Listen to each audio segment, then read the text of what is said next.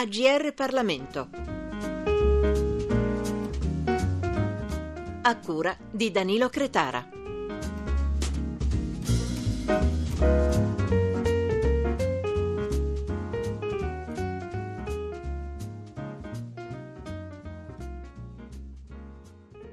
È un Umberto Terracini particolare, in gran parte sconosciuto, quello che ci viene presentato dalla dottoressa Marta Nicolo nel suo libro Un impegno controcorrente, Umberto Terracini e gli ebrei 1945-1983, edito da Silvio Zamorani.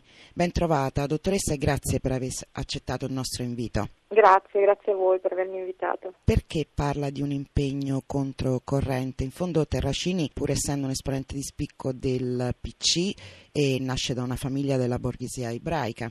Sì, certo, questo sicuramente. Infatti molti hanno detto che questo suo impegno in qualche modo poteva essere anche ricondotto alle sue origini ebraiche, però in realtà proprio per come si esprime questo suo impegno non è proprio esatto. Intanto non è l'unico dirigente comunista ad avere origini ebraiche, su tutti faccio l'esempio di Mindy Sereni, che comunque era un dirigente, aveva origini ebraiche, ma non ha dimostrato la sua stessa sensibilità e il suo stesso impegno su questi temi. E poi perché lui lo fa con un impegno davvero eccezionale, quindi non è che semplicemente si occupa di questi temi, ma lo fa con continuità, lo fa da solo e lo fa portando un aiuto concreto, anche al di fuori delle istituzioni, quindi a livello personale. Quindi per questi motivi si può dire che il suo è un contributo eccezionale. La sua ricerca, il suo lavoro, attraverso molti documenti inediti fra l'altro, viene articolato in 4 sezioni differenti per cronologia e problematiche. Quali e perché ha scelto questa suddivisione? Ho scelto una prima suddivisione cronologica in cui a grandi tappe appunto presente questo suo impegno per dimostrare appunto come ci sia continuità, quindi che lui si occupa di questi temi durante tutta la sua vita e tra l'altro lo fa in tempi anche molto prima che vengano in realtà affrontati dalla società italiana. Questo io lo sottolineo più volte nel mio libro, anche per quanto riguarda i temi della memoria. Lui se ne occupa già del 1945. È uno dei pochi, se non sbaglio, anche a fare degli interventi per invitare a non dimenticare quello che era successo nel ghetto e la deportazione anche. Sì, lui interviene su quello, lui, quanto presidente dell'AMPIA, è uno di quelli che appunto pensa già nel 1945 a un primo monumento per ricordare le vittime dei campi di concentramento, e quindi in tempi in cui in Italia ancora non si era entrato nel dibattito sulla memoria, lui invece porta già avanti questi temi. Quindi una prima parte proprio tesa a sottolineare come lui sia avanti anche per quanto riguarda i tempi.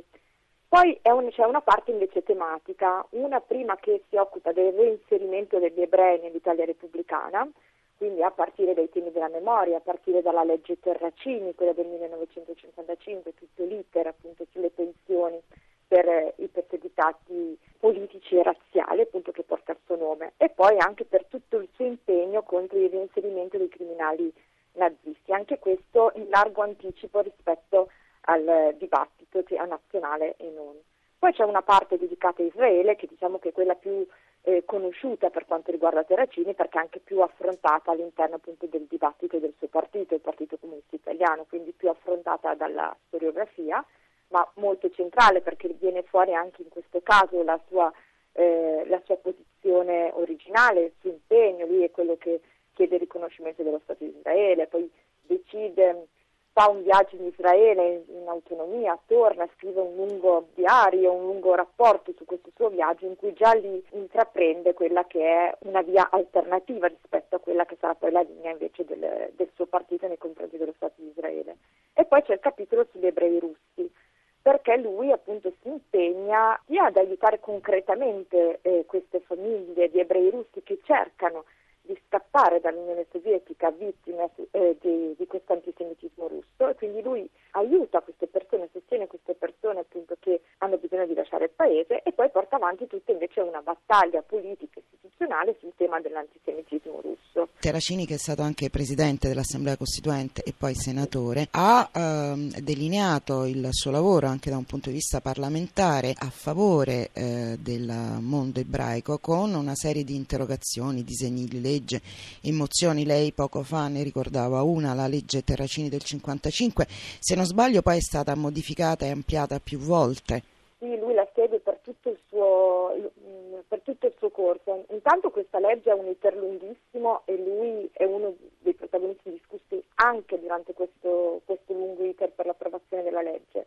E poi lui tutela, controlla che questa legge non solo venga applicata, ma che anche nelle successive modifiche non venga sconvolta la sua natura. Ma non solo, lui si impegna personalmente, e c'è una grande testimonianza del suo archivio personale, perché lui aiuta le persone che devono ricevere che possono ricevere questa pensione appunto prevista dalla legge. Infatti c'è un altro aspetto che lei ricorda e che forse non è conosciuto ai più di Terracini avvocato. È stato anche avvocato nei processi per le Ardeatine, per Marzabotto e per la risiera di San Saba. Sì, lui è stato anche avvocato soprattutto per queste tematiche qua.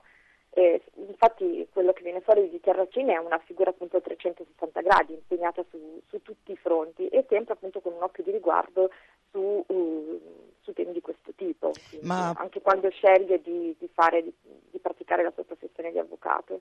Ma possiamo dire che quella di Terracini rimase un po' una voce sola?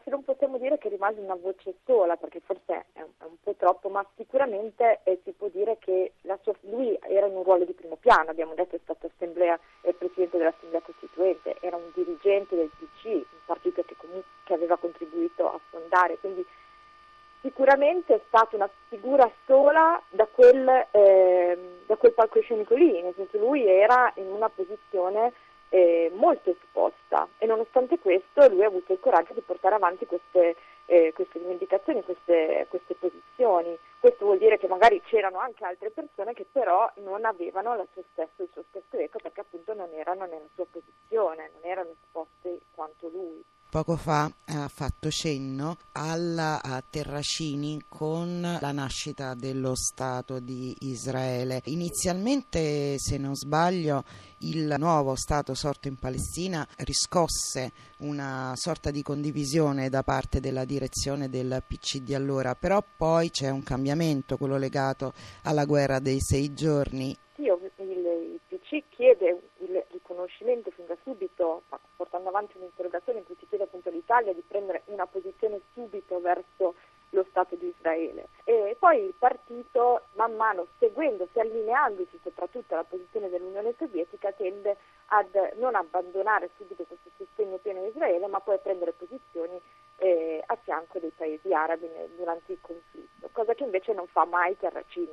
Terracini fin da subito è pro Israele, e anche quando il partito in qualche modo cambia la sua posizione, lui all'interno delle direzioni e all'interno appunto delle riunioni dei partiti fin da subito denuncia questo cambio di rotta del partito. Dottoressa Nicolo, io la ringrazio moltissimo per essere stata con noi e ricordo a chi ci ha ascoltato che abbiamo parlato con l'autrice, appunto la dottoressa Marta Nicolo, del suo ultimo lavoro. Il titolo è Un impegno controcorrente, Umberto Terracini e gli ebrei, edito da Silvio Zamorani, e le auguro anche buon lavoro. Grazie. I libri AGR Parlamento. Per segnalare saggi di storia, politica, sociologia e diritto, scrivere a grplibri@rai.it.